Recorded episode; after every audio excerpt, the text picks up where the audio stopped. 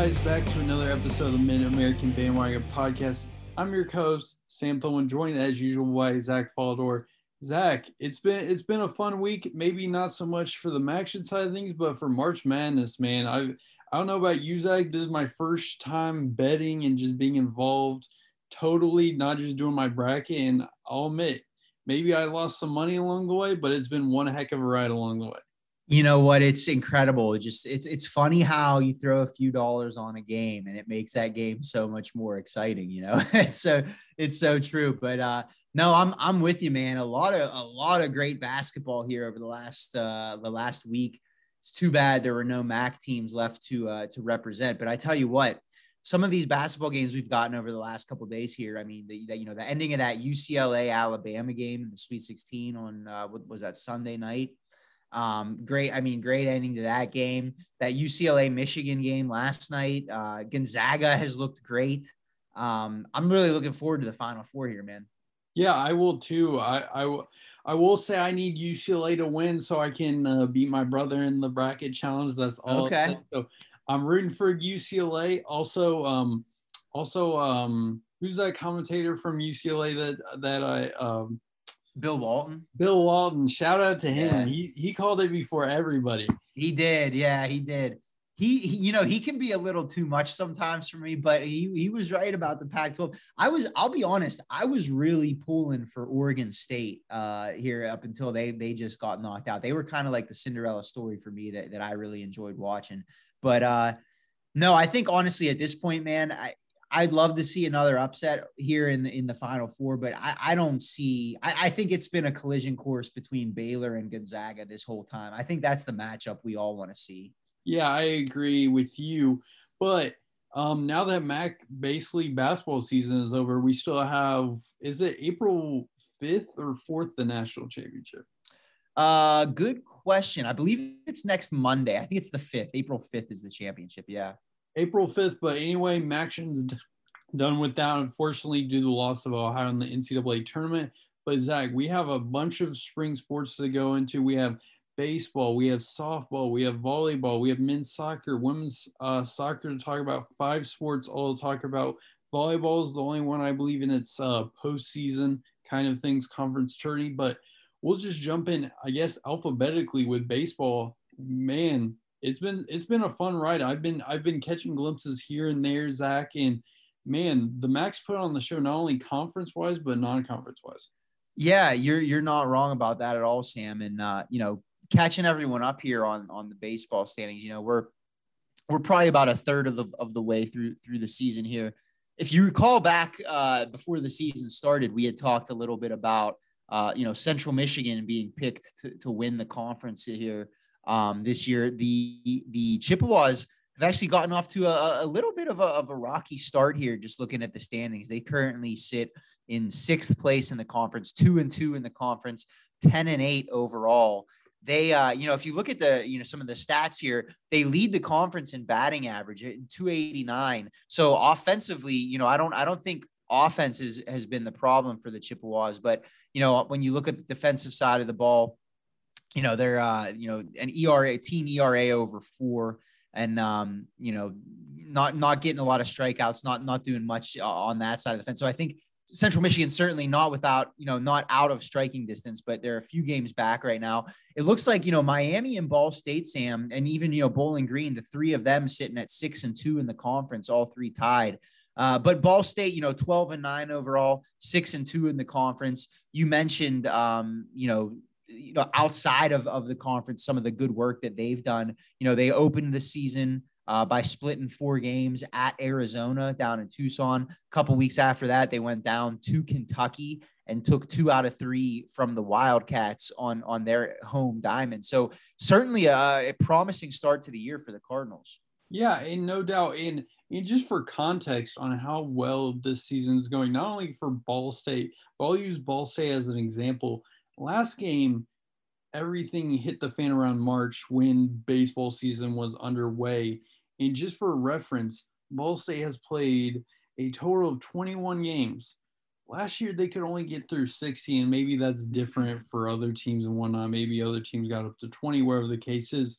but we're on track to having a way longer season than we did um, the previous season. So shout out to them. But you mentioned um, Central Michigan. I mentioned to you uh, briefly off air about Ohio, and I'm going to give a shout out to Ohio. Yes, their three and five record, nine and nine record doesn't look amazing. But if you remember back to our episode when we talked about their coach leaving in place, and and I had this thought kind of um, preparing for this uh, podcast episode. What universities should do, like the MAC, is have a head coach in waiting for any sport, whatever the case is. If if you do really well, then you have a guy that could replace the guy that's getting attracted by D1 offers.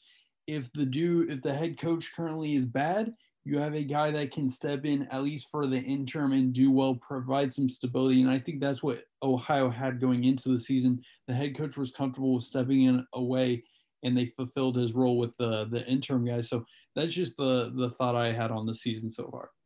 Yeah, no, I, I agree with you, Sam. And, and I think it's a good point that you make. And um, yeah, to refresh everyone's memory as as as Sam referenced, um, this was a story we covered probably, I don't know, probably a month ago, month and a half ago and and Craig Moore has stepped in as the interim head coach for uh, for the Bobcats here for this season. Now, to your point, Sam, you know this is a guy that they had in the wings. He's been on the staff for nine years, um, and and is you know, again was just kind of the assistant head coach the, that was able to kind of step up into the interim role here. Um, just here in, in the last couple of months. And you look at the, the results for the Bobcats this year, and it's, you know, it seems like they are responding to Coach Moore and, and, and playing well for him. This is a team, you know, as, as you mentioned, Sam, that, uh, you know, they're sitting right there in the middle of the pack in the conference at three and five. Obviously, you're not, you know, you're not going to win the conference with a three and five record, but to be sitting there at three and five overall, or excuse me, three and five in the conference and nine and nine overall with, uh, you know, you got some, some wins against good teams. I mean, Bowling Green tied at the top of the conference. You have uh, a win against them. You took uh, you split four games with Central Michigan just this past weekend, who again we've we've talked about. This is a team that was ranked in the top 50 of the preseason polls and and you know picked to, to win the MAC conference. So you split four games at home uh, w- with the the team that was predicted to win the conference in the preseason. I, I think that's a, a, pretty good building block for the team moving forward. Um, and and you know another one other thing that I wanted to point out here, Sam, as I take a look at the baseball standings here. Um, you know, obviously Miami, Ball State, and Bowling Green, all three having very good years at the top of the conference. They were all picked towards the top of the conference. Very surprised to see Kent State in last place right now, one and three in the conference, eight and eleven overall. This is a team uh, and a program, obviously, that you know famously uh, went to the uh, went to the the College World Series back in 2011, and uh, a team that you know they you know coming off of their you know their last full season back in uh, in in 2019 had themselves a, a, a, pretty solid year. And, and this has been a good program. To so see them sitting in last place right now one third of the way through this season is uh is an interesting thing to see for me. Yeah I, I will agree with you. I think if you don't know anything about college baseball or you're a very casual fan i think one of the things that would surprise you is kent state being last year credit to your point. and what i i love to see in college baseball is – normally you see the the southern teams that's the stereotype just having success in baseball. But when you see the the miami redhawks of um, the northern half ball states bowling green um, having success I, I think it provides um, just a sense of stability in the the sport that you really haven't seen the past years where it's really been that I believe I, I saw on the SEC baseball Instagram pages that they had like the top five national rank things. And what other sport do you see that where, yes, in college football, you obviously see the Auburns, the Alabamas, the Georgias control the top 25, but all top five seeds. So I know I saw Ball State be able to get a win or two against Kentucky, and I've seen Miami have some success. So I'm just ready for some stability in the um, in the the sport because Zach, I don't know about you, but for some reason I just gravitate more towards college baseball than I ever have MLB. You know, I, I tend to agree with you there, Sam. And, um, you know, may, maybe that's just because I've grown up in Pittsburgh and the, the Pirates are just have been trash for most of my life. But um, but yeah, I, I, agree with you. College baseball, especially like the College World Series and and the NCAA College Baseball Tournament, the way they do it with all of the different regionals and you know double elimination, three game series, all this. Love all of that. Really, really incredible to watch.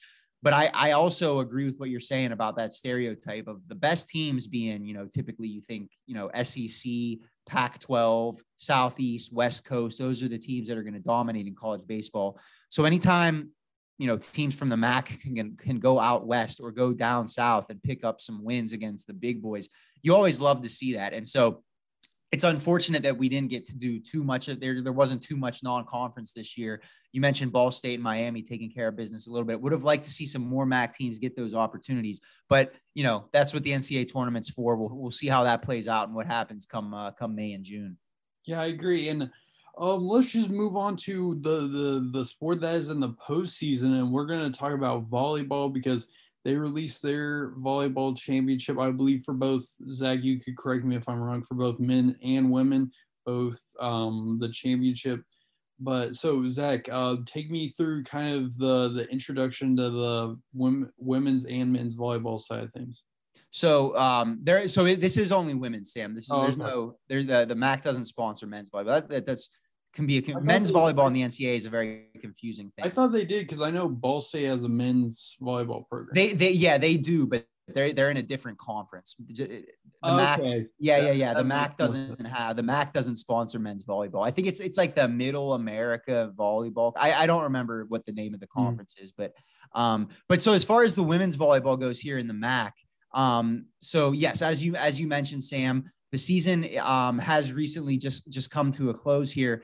Bowling Green, uh, the number one seed going into the, the so they do a four team conference tournament where the top two teams in each division um, make the make the make the finals. Bowling Green finishing this year with a 20 and one record. Uh, the Falcons finishing off strong. Um, and then Ohio coming in second in the Eastern Division with a 12 and second seven record. Western Michigan winning the Western Division with a 17 and four record. Central Michigan coming in at 11 and 11 in second place. And um, so it certainly seems as if the, uh, you know, Bowling Green and, and Western Michigan kind of head and shoulders above the rest of the, uh, the, the rest of the conference here. Something interesting that happened this year uh, in, in the, uh, similar similar to with basketball, right? Where they said, you know, games are going to get canceled, so we're going to go by uh, we're going to go by n- amount of conference wins as opposed to anything else. So because of that, Miami actually did get in uh, to the tournament as the four seed, as opposed to um, as opposed to Central Michigan. So we have Bowling Green, Ohio, Miami, and Western Michigan in the uh, in the conference tournament semifinals here. Uh, that's actually taking place this weekend. So starting on Friday, uh, we have the semifinals, the first seed Bowling Green taking on the four seed Miami, and the second seed Western Michigan taking on the three seed Ohio. Like I said, Sam, uh, Bowling Green at 20 and one, and Western Michigan at 17 and four. Um, they both seem to be kind of head and shoulders above the rest of the conference here. I wouldn't be surprised to see the two of them uh, go head to head for the for the title on Saturday afternoon. I, I agree. And I remember last year, um, Ball State managed to make a run through the tourney to make the NCAA tournament last year. They're only they're only doing the, the top four seeds this year, so that'll be interesting to see how it switches up. And I think I, I think would have been cool is that if um, uh, Central Michigan would have been able to stick in it because you would have had two Ohio teams and two Michigan teams, and maybe they meet up in the either both Ohio teams, the Bowling Green and Ohio or Western Michigan, Central Michigan meet up in the the conference or the conference championship, and they have some sort of rivalry there. I think that would have been fun to see. But yeah, I agree to your point. Bowling Green head and shoulders, as shown by the record, only having one loss on the season. Western Michigan 17 and four. I don't. I I I think it would be I think it would be easy to suggest Bowling Green if they don't win, potentially sneak into the NCAA tournament. But yeah. as we've seen in basketball, the MAC's predominantly a one bid sport. So if you're Bowling Green, like in the women's basketball, when you're one win away from going to the NCAA tournament, you just have to get it done and clinch your spot and just know you're heading into what would you even call it? Selection Sun? Like, I'm not sure what to even call it. That's for, a good question. Yeah, into the final selection. Yeah, I, I don't know. That's but but you're to your point though. You're right. You're you got to be feeling pretty good and um and you know th- when you when you think about we talked just talked about you know with with uh with Western Michigan and Bowling Green kind of being head and shoulders above the rest of the conference this year. Um, I think that is reflected, I think, in in the postseason awards that were just recently announced, where you have um, Coach uh, Danijela Tomic of Bowling Green gets Coach of the Year honors. Logan Case from Western Michigan gets Freshman of the Year. Rachel Bontrager from Western Michigan gets Player of the Year. And then um, Hannah Lobb from Bowling Green gets uh, Setter of the Year. So those four big main honors, uh, you know, for the entire conference, all four went to you know members of both Bowling Green and Western uh, Western Michigan, and uh, Bontrager again with, with uh, the Player of the Year for for Western Michigan really had an unbelievable season. First team All MAC for the third year in a row. She was sixth in the entire country with 344 kills. Uh, 4.59 kills per set was first in the conference and 12th in the country. And then as far as Coach Tomic from uh, from Bowling Green, um, I mean, they've won the, the Falcons in women's bat, volleyball, excuse me, have become quite a powerhouse. I mean, this is their third regular season championship in the MAC in the last four seasons. Um, got the first seed in the tournament, obviously. They also included this year in that 21 and record was an 18 game win streak. So certainly a very, very good year for uh, for both Western Michigan and Bowling Green. Rounding out the uh, the rest of those awards, though, the only one I didn't mention there, uh, Defensive Player of the Year uh, Taylor Sheritz from uh, from Akron, and then your first team All MAC was uh, so they do six members on the on the All Conference volleyball teams: Petra Androva from Bowling Green, Caitlin Mayer from Bowling Green, Frankie Streffling from Eastern Michigan, Rachel Bontrager from Western Michigan, Logan Case from Western Michigan, and Tia Jimerson from Ohio. So two from Bowling Green and Western Michigan each on that All MAC first team. Certainly seems like those are the two best programs we have this year in the in the Mid American Conference as far as volleyball goes. Yeah, I agree. I think I think the record, the standings are reflecting the first teams like any sport. Usually, if you have a higher record, you're generally suggested to get more players on like the first team and whatnot. I think what is interesting is they don't list the position by each player, unlike in basketball. So if you're a casual mm-hmm. fan, you just see Petra Androva from Bowling Green and you're just left guessing what position you played. So unless volleyball for some reason is a positionless sport, which I know it's not. I, I think I think it's kind of helpful for the conference. That that's my only suggestion to list the the position by each player. Yeah, I'm with you, and um, that that is that is true. I'm I'm not sure how they break it down for Bowling Green. I I, I know I'm sure you know setter, uh, out, setter, outside hitter, back row, stuff like that, libero. I don't know how they break it down for the first team here.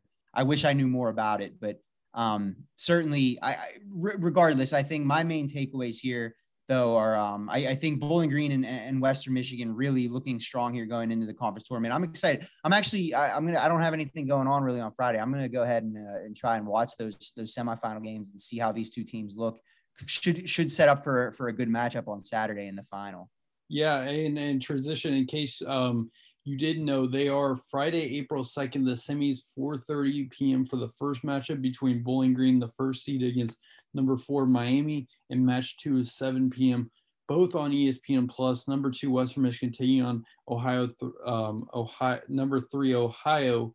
And then Saturday, as you mentioned, is the championship. April 3rd championship match is 5 p.m. on ESPN Plus, which I, I have a grievance with ESPN Plus because not everybody can can pay for it and whatnot, and I, and I can can't find the streams all the time. So like, I'm just basically in a place where I have to rely on the the box score, and that doesn't really. I I don't think that reflects on what actually happened in the game. So that's just my little grievance with uh, ESPN Plus. But Zach, um, I don't know which uh, soccer you want to touch on first. Let's let's touch on uh, women's soccer first. Let's touch on women's soccer first. Yeah, no problem. So, uh, yeah, women's soccer here.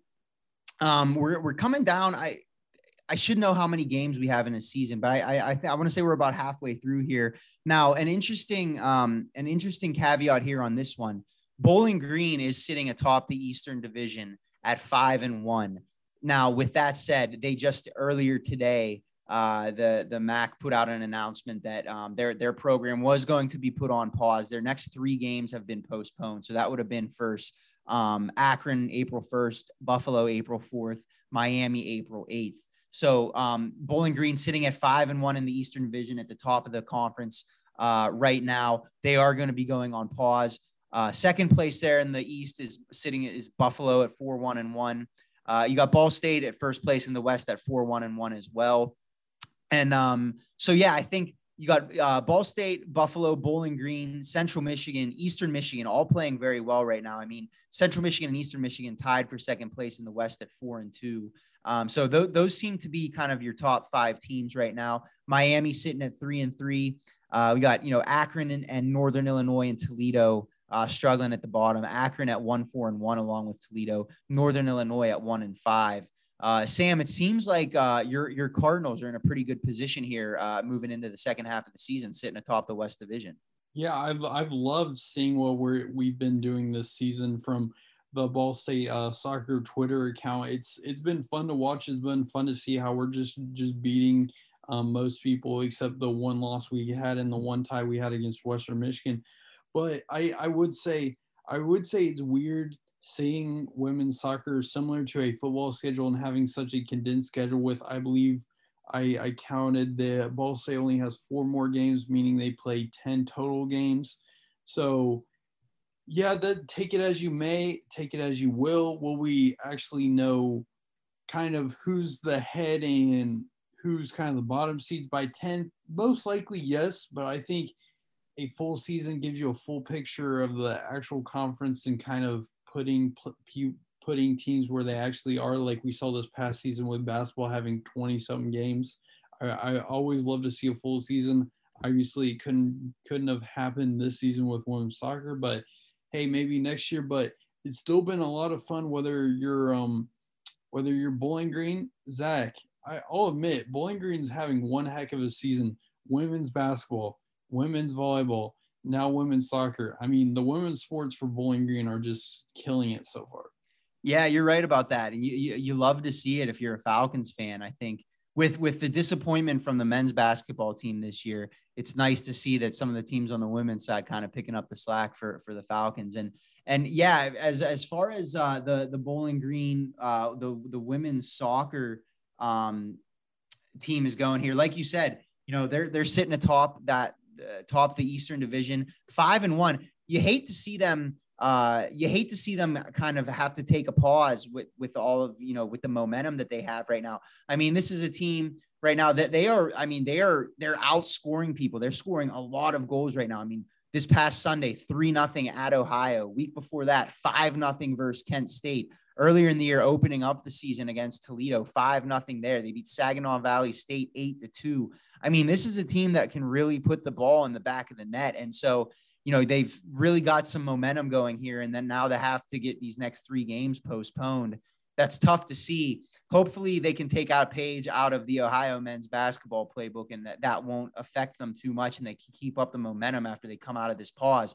But, um, you know, any that's just part of part of competing here in 2021 it seems like you got to be light on your feet and, and accept that these these pauses might happen at some point it'll be interesting to see how the falcons are able to bounce back as of right now their uh their their their next game that's scheduled is april 11th on uh, sunday april 11th at kent state so that's uh what about two uh two week and a half from now so we'll see if uh if the falcons can get healthy before then and keep the momentum going yeah, and and I will. Uh, I just I just looked at the previous schedule, and then a normal schedule is about 19 games, excluding the um, conference tourney. Yeah, that was that would have been the 20th game for Ball State. So, yeah, normal uh, schedule is 19. They only got 10 this game, but hey, it's better than nothing. I will say, Zach, it's it's kind of it's kind of weird looking back on baseball. I, I should have brought this up in the baseball section. Seeing like it's it's a little bit different pace when you're used to seeing football where you're going to like several different places at several different or so wait let me let me restart that that message in baseball you're seeing like a three game series in one place you're used to in basketball seeing one person you you take on that team then maybe either heading back home or going to a different place. It's weird seeing series, and I think I'm I think I'm getting used to and accustomed to this kind of series method where you're going to one place playing back to back games like we've seen in COVID had kind of had to do. It's a little bit different pace. I, I kind of like it. I'm I'm kind of getting used to it at the same time, but I think it's a little bit different approach. It may if they if they were to potentially add it to other sports, I think it would be it would add a nice, interesting kick to the the sport. Yeah, no, I, I agree. It adds it adds like it's like a nice, interesting like scheduling quirk where it's not like the schedule's not always going to be balanced where you get one at home and one away versus every team. But you got to adapt to that. And I, you know, I I agree with you. And I think um as you mentioned, you know, you've seen it here in in, in soccer um, with you know with Ball State and Central Michigan just playing twice at you know at Ball State. So yeah, I don't know. I it, w- it would be interesting to see if they adopt that for for next year in basketball or something like that, just to to mix it up a little bit. Because you're right, it, it can create some interesting dynamics and. Um, you know, we'll, we'll see what they end up doing. I, I wouldn't be surprised if next year or whenever things return to normal, they go back to the old way. But I, I do enjoy I do enjoy this. It adds a, a little bit of an extra uh, layer to the scheduling and how you prepare for these games. Yeah, I agree. And now moving on to the men's side of things, Zach, another sport, another uh, Bowling Green team at the top. Bowling Green's just killing it for whatever reason. I don't know what what they're putting in their cereals in the morning up in up in Bowling Green, but hey, they're having success. They're having fun. Um, uh, just a, a, rundown of the standings: Bowling Green at first, five and three overall, three and one in the MAC. West Virginia is five and two, three and two, and then rounding up the top three: Northern Illinois four, five and one, three and three. This is one of the weird sports where you have affiliates come in rather than your normal Toledo's, Ball States, Central Michigan. Yeah. I think you only have what four of the six normal. Um, uh, what would you even call it? Four like members. Full, yeah, full members, I guess. Two affiliates with West Virginia and SIU Edwardsville, which is yeah. which is a different way. Four and four overall, one and four for Edwardsville. Um, yeah, yeah, it's it's an interesting twist. You have some affiliates instead of founding members, but hey, Bowling Green's found a way to win. Yeah, they have, and uh, you know the the Falcons. You know, I give them uh, give them credit for for starting the year strong, like you said, five and three overall. A couple of nice um, non conference victories where they they beat um, they beat Syracuse. They went on the road. They beat Dayton. They beat Xavier. So this, they had you know you had some nice uh, some nice wins, and then a couple close losses to um, to teams that are are ranked. I mean, you went on the road to Kentucky, who's ranked number seven. You lose that game one nothing at Marshall, who's ninth in the country. You lose that game one nothing, and then obviously perennial MAC powerhouse Akron. Uh, you lose that game two nothing on the road. Obviously, you'd like to keep that a little bit closer, uh, but still, that's your only loss in the MAC thus far. You after that Akron game, they actually went on the road. I'm surprised to see this, but uh, Southern Illinois Edwardsville was actually ranked 25th at the time, which you wouldn't think being that they're one and four in the conference and four and four in overall. But whenever Bowling Green went down and played them, uh, they they got the win there. So uh, yeah, a, a, nice start to the season for Bowling Green. When you look at Akron, you know I think anytime we think about men's soccer in the MAC, Sam Akron is like the program. I think you know we've said it on this uh, this this podcast here before that like the men's soccer program at Akron is like one of the premier programs of any sport in the MAC, you know. And um, you look at them right now, three one and one overall, two and one in the conference. Certainly, I think probably not the uh, not the the not the start that they would have you know, based on their expectations, not the start that they would have wanted. But again, still 3 1 and 1 overall, still ranked 19th in the country in the most recent top 25 uh, U.S. coaches, U.S. soccer coaches poll. So um, I think Akron still plenty of time this season to kind of right the ship. Not that there's anything wrong. They're still sitting at 19th. We'll see how they're, they're able to, uh, to continue to move forward through this season. Yeah, uh, you make a um, interesting point about Akron.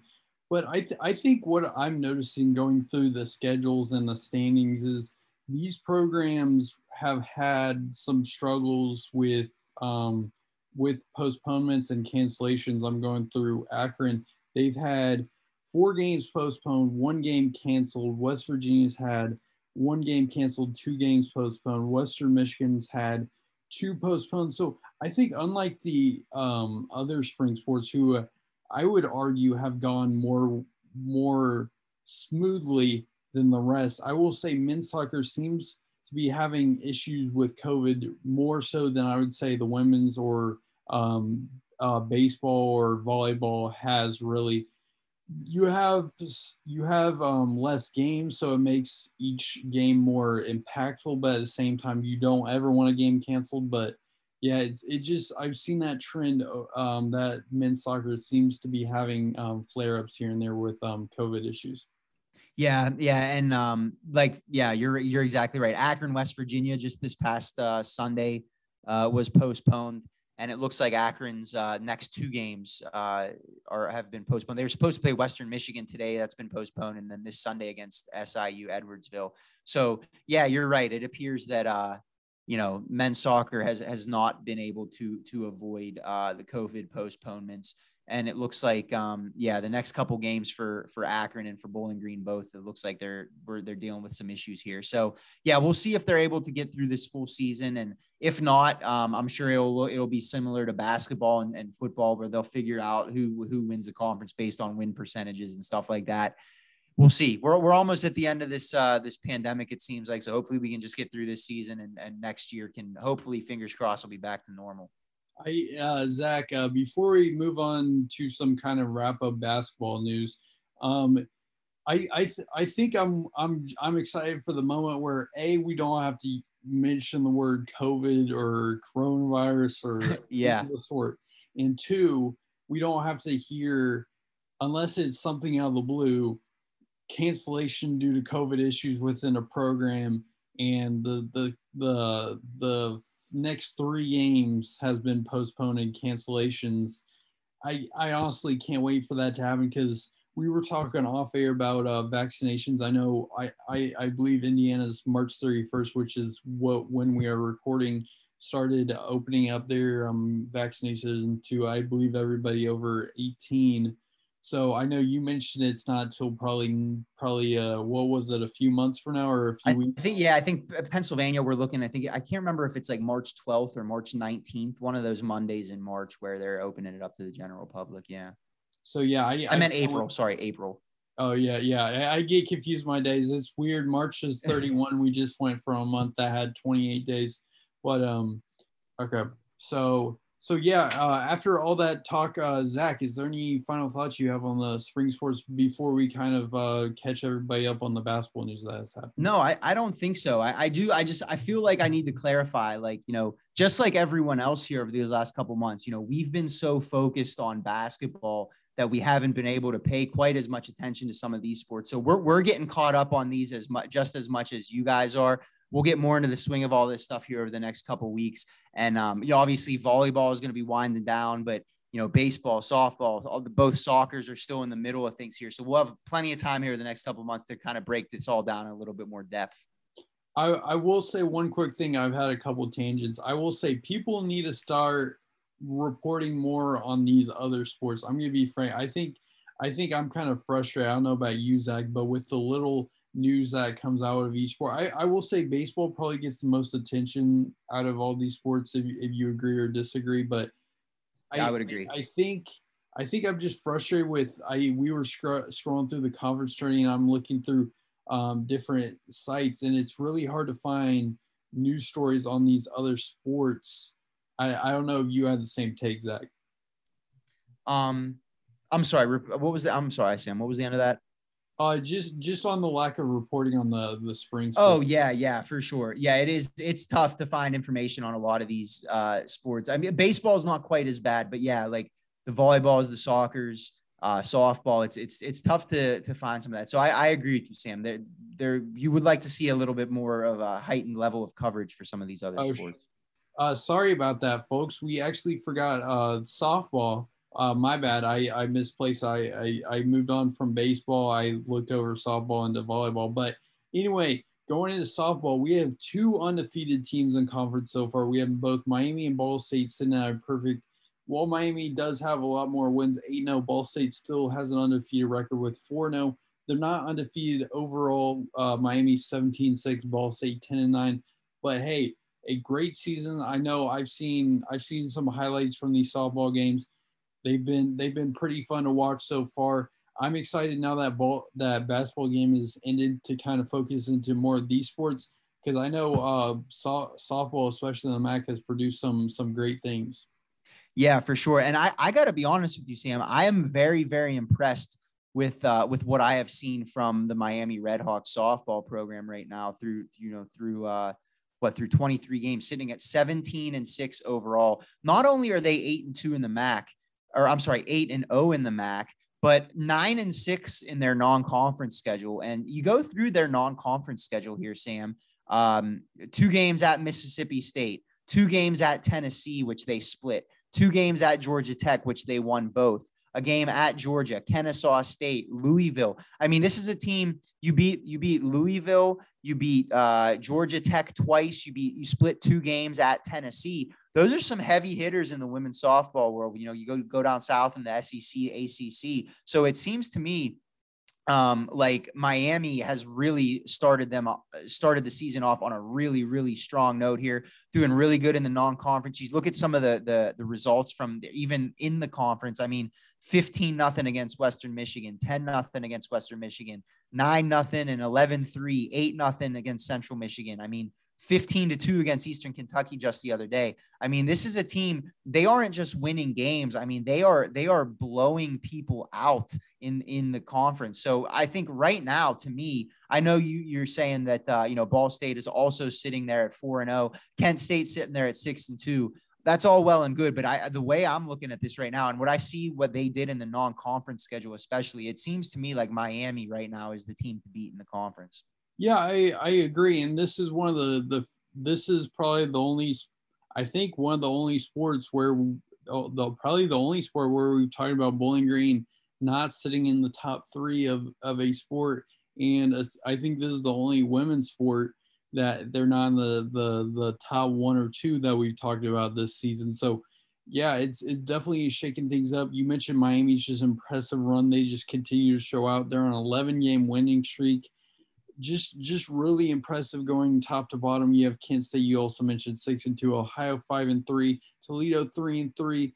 Um, all the way down to the lowest as Central Michigan two and six, four and fourteen. Chippewa fans, you don't have to, you don't want to hear that, but it's unfortunate how this season has gone for them. But I will say, like baseball, softball has gone off with a hitch. Miami's played 23 games. Kent State's played 21. Ball State 19. Toledo 20, 22. So unlike men's yeah. soccer, softball, they've been able to power through it and not have have as many problems as we've seen in um, soccer. Yeah, you're right, and and I think you know this is you're seeing us uh, as a society in these sports. I mean, we're, we're you know figuring it out and and figuring out how to get this testing in and and get it all you know get everything done and, and squared away and um, you know, you look at you, you know, you mentioned Ball State uh, sitting, you know, they've had a couple of games postponed, but they're still sitting at 4 and 0 in the conference and and still plenty of time to to hopefully make up some of those games if they should so choose. Um, and you know, Ball State, even though they're a couple games back of Miami, still sitting undefeated and still in a really good position to catch them if if uh, if you know if if if they can. And that I'm trying to look at their schedule here. It doesn't look like they have any games versus Miami until the end of April uh, doubleheader on April 20th. So those uh, those games will certainly be hotly contested if the Cardinals and the Redhawks can both keep it up here over the next three weeks. I, I think I saw on Twitter that Ball State Softball tweeted that this is the best start. I could be wrong on this. This is the best start to conference play that Ball State has either had ever or for the past like 50 seasons. So Ball State um, softball having themselves a season uh, probably not as good um, once they they catch up to Miami, Ohio. I don't see them being undefeated. I don't I don't think that they're as dominant as Miami in, in softball. But hey, who knows? Anything can happen. They're only four games back, four games played. They could get uh, four easy wins, go up to eight zero, and catch up to Miami, Ohio. Miami, Ohio. But um, yeah, Zach, is there anything else you want to talk about um, regarding the softball before we move on to the basketball news? No, I think I'm good, man. And moving on to basketball, again, sorry about that softball. I overlooked it, but yeah, we covered that. And now, um, Akron fans, we Zach, we mentioned Ohio needs to extend um, Jeff Boals. They haven't done that yet, but Akron decided to lock up their main head coach through the 2026 season. Yeah, John Groce, who everyone knows uh, used to be the coach at Ohio when when he led them on to the Sweet 16 back in 2012. Then went to uh, Illinois. Akron brought Akron brought him back into the conference a couple years ago on uh, on in 2017. Um, after uh, get winning the the regular season championship uh, last year, um, they would have been the number one seed in the conference tournament, went 24 and seven. Obviously, followed that up with another great year this year where they made it to the semifinals of the conference tournament. Uh, overall, 70 and 49 at Akron, 39 and 15 over the last two years, 26 and 10 in the MAC over the last two years. Sam, I, I don't think this was a surprise to anybody. Um, as you mentioned, you know, when these MAC programs have a successful coach, it it it makes sense to want to lock them up long term uh, because you you figure that bigger programs are going to want to come and try and hire them away and persuade them away. Akron's trying to prevent that from happening. Akron, you know, going back to the Keith Dambrot days, Akron has been one of the best, most consistent, most successful programs in the MAC uh, for the last decade plus. And John Groce has really just continued that. I had they had another good year this year with Loren Cristian Jackson. Obviously, they're going to have to some work to do with uh, with the possibility of having to replace him this offseason. But nonetheless, I don't think anybody at Akron is upset about this move. I think everyone wants John Groce to stay there for a long time.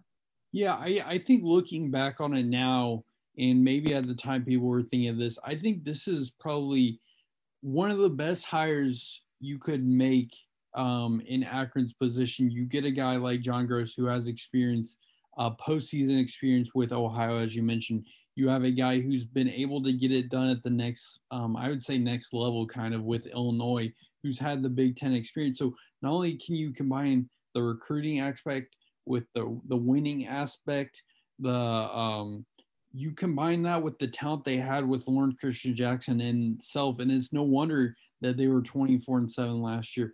Had a great season this past year where they were, um, what was it, third, right? yeah, they were the three seed, and they, uh, you know, they they very easily could have beaten Buffalo in that in the semifinal to get to the the final in in Cleveland a couple weeks ago. They lost that semifinal game in overtime to the Bulls, but they were right there. You know, this is a team that talent wise, um, they were right there all season, and and I think if he if John Groce can continue to recruit, um, can continue to recruit well, that I don't see this program going anywhere. Yeah, I agree. I think John Groce is just the perfect fit for that program. He, like I said, recruiting. Um, he's been able to have postseason experience. He's been able to have that Big Ten experience to recruit guys. I think. I think where they go from here is up. I think the only thing is um, bringing in the right people because you are going to miss a big leader who you could depend on 20 point a night score in Loren Cristian Jackson. How he feels that moving forward will will say a lot about the Akron men's basketball program because we know his talent level is through the roof. But yeah. can he can he bring the guy in that's going to step up, that's going to lead this team into the future? Because we've seen what they did last year, 24 and 7. We didn't get to see the end of that season. They potentially could have been in the March Madness, or they could potentially lost in their first matchup. Who knows? But the yeah. point is, Akron had a great season. We see the potential he has with Akron. But yeah, um, yeah. Um, any final thoughts before we talk about the transfers? No, I don't think so. I think I'm I, I do want to talk about these transfers because this this transfer portal stuff recently has just been been nuts to me. I've never seen anything like it with the amount of you know the amount of players going into the portal right now is is insane to me. Yeah, I will. Um, I should say potential basketball transfers because not any, I don't I don't think anybody has transferred yet. But anyway, we have a few uh, people entering the transfer portal. I'll run through them quick.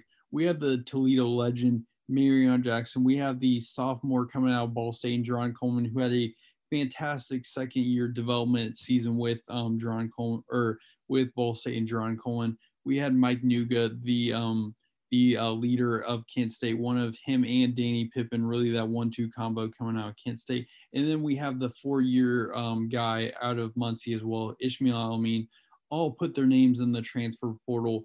Sad to see, but again, it doesn't mean they're leaving. I think these four-year guys like Ish and Marreon Jackson are more likely to leave than I would say Mike Nuga or Jarron Coleman. But that's that's just my perspective on things. Yeah, I, I agree with you. Um, it's it's crazy though to see it. I mean, And and I think the one thing that I still need to condition myself to remember, and most fans are probably going to be the same way, is that just because a guy enters his name into the transfer portal does not mean for certain that he's going to transfer, right? I think it used to be before the transfer portal was initiated, it used to be where if a guy announced he was transferring, like he was gone, like the decision was made. Now it's more of an exploratory thing where you see you guys want to, you know, if you know, say a coach gets fired or a guy will enter in the portal and just say, I just want to keep my options open and a lot of times those options will include staying at their current school. We saw Justin Turner do that last year with Bowling Green. With these guys here, I, I know, especially if you look at, you know, a guy like Jarron Coleman, who uh, has, was just finished his sophomore year for Ball State. I know Cardinals fans would be, it would be really tough to lose him if you're a Ball State fan. With some of these other guys, though, with Marreon Jackson and Ish El-Amin, these guys that were seniors that are granted an extra year of eligibility from the NCAA, I don't think anybody's too surprised when when guys like that are entering in the transfer portal. I know Marreon Jackson even came out the other day and just said, you know, I feel like I've proven everything I can, I, everything I can at this level. I want to see what I can do in a Power Five conference. So he wants to up his stock a little bit in the hopes that you know that can get him a professional contract next year. Which I don't think anyone's gonna you know um, you know be mad at him for that. Probably the same thing for Mike Nuga and, and um, Ish El-Amin as well but regardless, you know, I think it's important to keep in mind. It doesn't mean that for sure these guys are going to leave, but uh, I don't know. We'll have to see how this plays out over the next couple of weeks. Yeah, I think with Ishmael El-Amin, I th- I think as sad it was be to see him go, I think the writing's on the wall. He tried last season, ultimately returned, but I think when you have interest from, I think it was a couple power, couple Division One schools such as like a Minnesota, the calibers of those I think the likelihood that you keep the the dominant scorer like him is gone. You mentioned him writing his post um, that he wants to test his um, ability at the the Power Five level.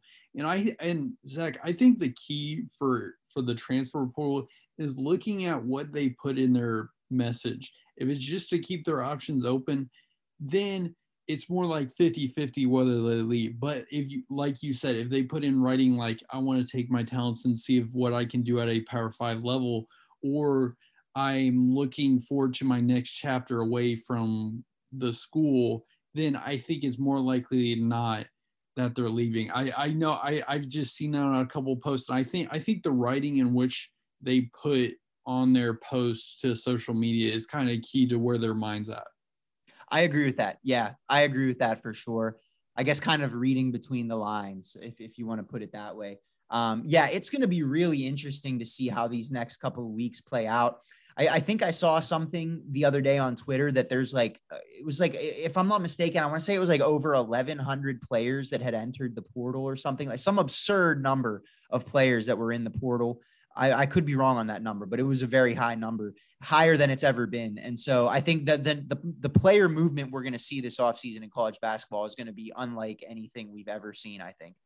Yeah, I, I, I think with college basketball is just a few years behind college football in how college football, you saw this immediate rush in the transfer portal, and you'll continue to see that happen. I think basketball is just slowly catching up. I think women's basketball is catching up, especially we saw um, Ashlyn Brown and Micaela Kelly for women's basketball enter the transfer portal. Two big names um, coming from the women's side, I think. So I think basketball is slowly catching up, and I think like we've seen this offseason with a bunch of four stars um, for on the football side, I think we could see some big names come in the MAC that we haven't seen before. Some four-star guys who tried one year at a program and um, and decided to take their talents to the MAC. But Zach, uh, one person uh, fans don't have to worry about, especially um, Bowling Green fans, is Daquan Plowden announced that he will return to Bowling Green for his um, extra year of eligibility. Yeah, certainly uh, not something that we've seen a ton of here this offseason is one of these seniors using his extra year of eligibility to stay at the same school. Daquan Plowden uh, announced on uh, what was that on Sunday that he's going to be coming back for, to Bowling Green for his extra year. Two-time All MAC forward. He was their second leading scorer this year. 1,100 points and 720 rebounds uh, over his career at Bowling Green. So certainly a huge piece coming back for the Falcons next year. It's going to be tough to lose Justin Turner, but uh, having Daquan Plowden come back next year softens that blow a little bit. And if they want to get to where they want to be, which is back in the NCAA tournament, he's going to have to lead the way for them next year. Yeah, I agree. I, I love watching Daquan Pun play. Really, he's an excellent scorer, an excellent rebounder. He's just a do-it-all guy for Bowling Green. He's going to be a solid key piece for Bowling Green if they are to. I, I, I think this year was a, a disappointing year for Bowling Green. I think the way they finished the regular season was positive, but their overall record wasn't. Bowling Green shouldn't have been sixth. Like Buff, Buffalo was in the right place. Toledo was in the right place. I would argue Akron was even in the right sort of range. I will say Bowling Green, they should have been a top four team, as reflected. I think what Justin Turner got first team All MAC, like he yeah. he, he should have, like no no doubt. I think Bowling Green should have been a top four. They fell to six. I think I think they should have got it done against Akron and proved people wrong. They couldn't get done. They lost to Stetson in the CBI yeah. tournament. without yeah. without Justin Turner, yes, but it's just a disappointing game all around. Anyway, the point is Daquan is going to need to step up for Bowling Green. Caden Matheny is going to need to step up for Bowling Green. They just need to figure out who's going to be that that Justin Turner guy. Like I said about um, Akron moving forward, because you're going to have a 2,000 point void essentially and you got to figure out who's going to step up and fill that because they, uh, Zach, I don't know about you, but these past few seasons I've watched, it was the Justin Turner show. It was him yeah. averaging 20 points a night. Yeah.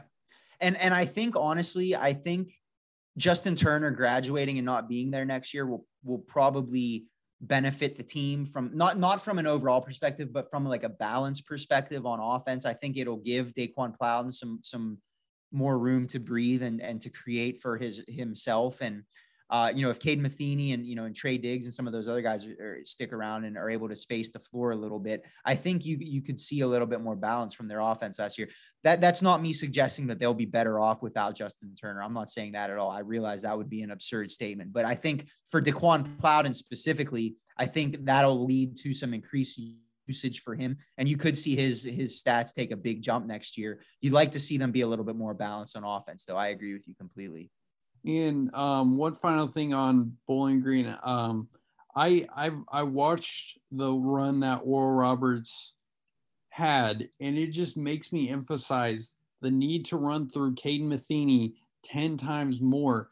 Yeah, three point shooters is ten times more valuable than I, I'm gonna say than whatever Justin Turner did. I'm sorry, it's the case. And if you can combine that with the nice element, if Daquan Plowden can start shooting outside shots, you develop outside shooters around the Bowling Green's gonna be gonna be dangerous. And if Caden Matheny can average 15 points a game, I think he probably averaged um, close to double digits. I think like nine a game. If he can get that up to 15, really change the offense, make the offense flow through him in the three point shot.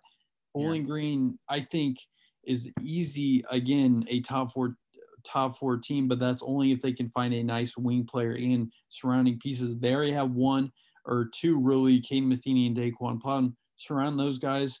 I think Caleb Fields is he returning next year? I'm not. I'm not 100 percent sure on that. Uh, I don't know off the top of my head either. That's a good question. But re- regardless, I think either way, I think your your point still stands. Your point is well taken. That um, I think if you're Coach Huger there at, at Bowling Green, that offense is going to have to look different next year. There, you're going to have to you're going to have to change things a little bit on offense and with, with your shot selections and, and some of the sets you're running to get some of those guys involved, to get Caden Matheny open looks, and to you know that'll open things up for some of those other guys. So we'll see. But I think uh, Coach Huger's job for next year just got a little bit easier knowing that uh, Plowden's coming back.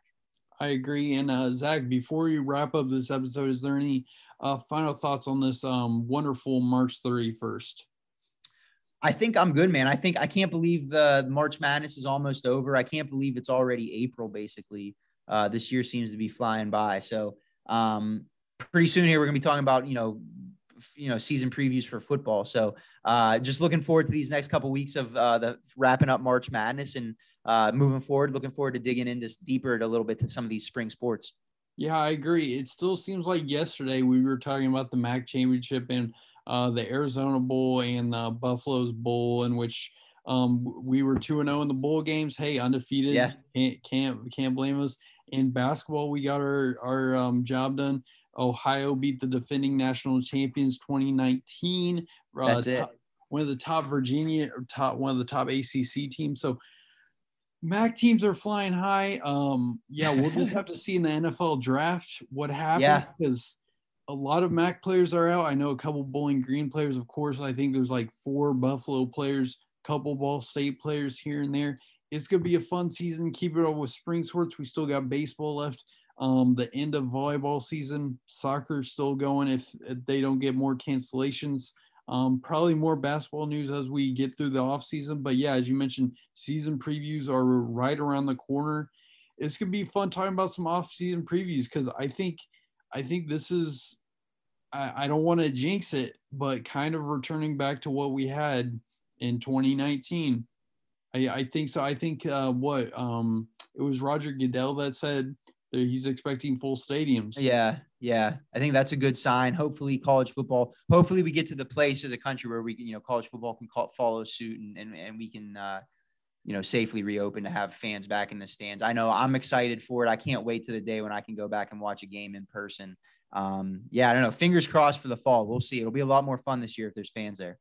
I, I'm there with you. But with that being said, this episode is um, going to be wrapping up. Um, first of all, um, thank you if you're still listening, um, still listening through the off season.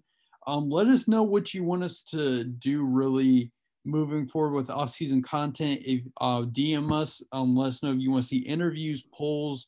Um, I can, I can, uh, we can uh, brainstorm another bracket idea we just wanted to know what to do with this podcast moving forward now that we kind of have a um, spring sports yes but we also want to do more interactive more fun things with you guys so let us Yeah. know and this could even carry over into football and basketball season we just want to know what you guys want to listen to because we're always trying to grow the fan base even though it doesn't seem like it we're always trying to grow grow the listeners so if you have any suggestions at all just dm, DM us on twitter uh, our DMs are always open, so um, be sure to, as the as the young hip kids say, slide in those DMs. So, um, yeah, that'll be it for this episode of the Mid American Bandwagon Podcast. Just hit us up on Twitter at Mac underscore Bandwagon, episode thirty nine. This is it. We'll talk to you guys next Friday.